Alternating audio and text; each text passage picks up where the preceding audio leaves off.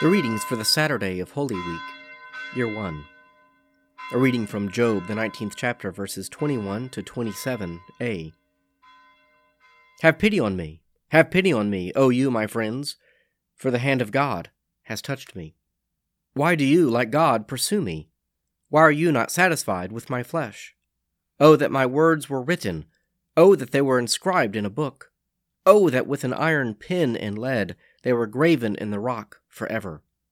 For I know that my Redeemer lives, and at last he will stand upon the earth, and after my skin has been thus destroyed, then from my flesh I shall see God, whom I shall see on my side, and my eyes shall behold, and not another. A reading from Hebrews, the fourth chapter, verses 1 to 16. Therefore, while the promise of entering his rest remains, let us fear, lest any of you be judged to have failed to reach it. For good news came to us just as to them, but the message which they heard did not benefit them, because it did not meet with faith in the hearers. For we who have believed enter that rest, as he has said, As I swore in my wrath, they shall never enter my rest, although his works were finished from the foundation of the world. For he has somewhere spoken of the seventh day in this way, and God rested on the seventh day from all his works. And again, in this place he said, They shall never enter my rest. Since therefore it remains for some to enter it, and those who formerly received the good news failed to enter because of disobedience, again he sets a certain day. Today, saying through David, so long afterward, in the words already quoted, Today, when you hear his voice, do not harden your hearts. For if Joshua had given them rest, God would not speak later of another day. So then there remains a Sabbath rest for the people of God, for whoever enters God's rest also ceases from his labors, as God did from his. Let us therefore strive to enter that rest, that no one fall by the same sort of disobedience. For the word of God is living and active, sharper than any two edged sword, piercing to the division of soul and spirit, of joints and marrow and discerning the thoughts and intentions of the heart. And before him no creature is hidden, but all are open and laid bare to the eyes of him with whom we have to do. Since then we have a great high priest who has passed through the heavens, Jesus the Son of God, let us hold fast our confession. For we have not a high priest who is unable to sympathize with our weaknesses, but one who in every respect has been tempted as we are, yet without sin. Let us then with confidence draw near to the throne of grace, that we may receive mercy and find grace to help in time of need. A reading from Romans, the eighth chapter, verses 1 to 11.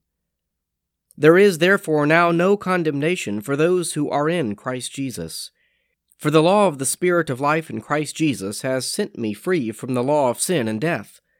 For God has done what the law, weakened by the flesh, could not do Sending his own Son in the likeness of sinful flesh, and for sin, he condemned sin in the flesh, in order that the just requirement of the law might be fulfilled in us, who walk not according to the flesh, but according to the Spirit.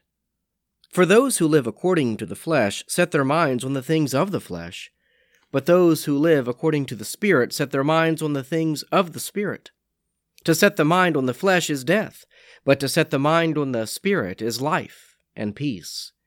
For the mind that is set on the flesh is hostile to God. It does not submit to God's law. Indeed, it cannot. And those who are in the flesh cannot please God.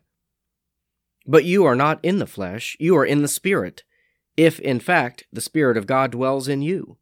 Anyone who does not have the Spirit of Christ does not belong to him. But if Christ is in you, although your bodies are dead because of sin, your spirits are alive because of righteousness. If the Spirit of Him who raised Jesus from the dead dwells in you, He who raised Christ Jesus from the dead will give life to your mortal bodies, also through His Spirit, which dwells in you. Proverbs 31 The words of Lemuel, king of Massa, which his mother taught him. What, my son? What, son of my womb? What, son of my vows? Give not your strength to women your ways to those who destroy kings.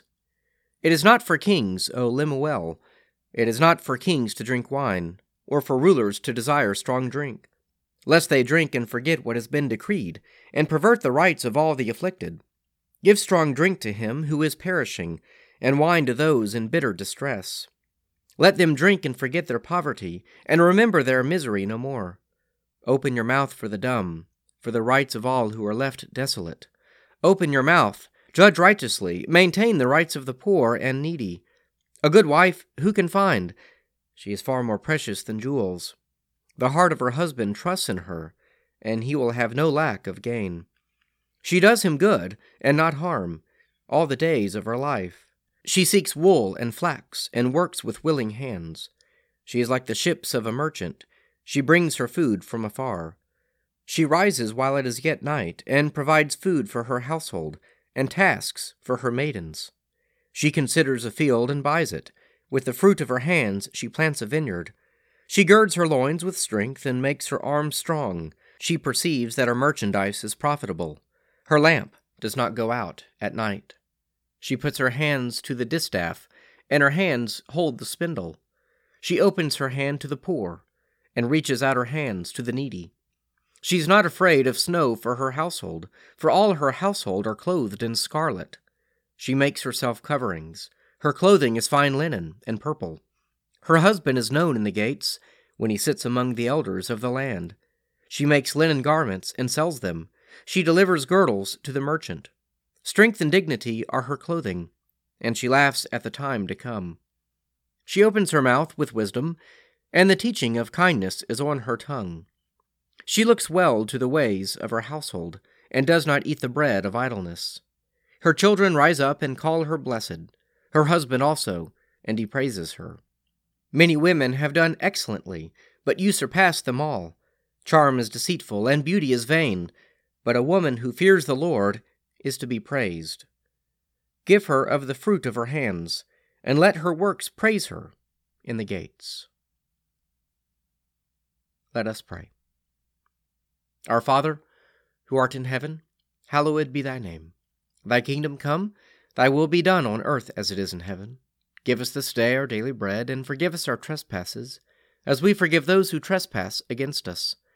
Lead us not into temptation, but deliver us from evil. For thine is the kingdom, and the power, and the glory, for ever and ever. Amen.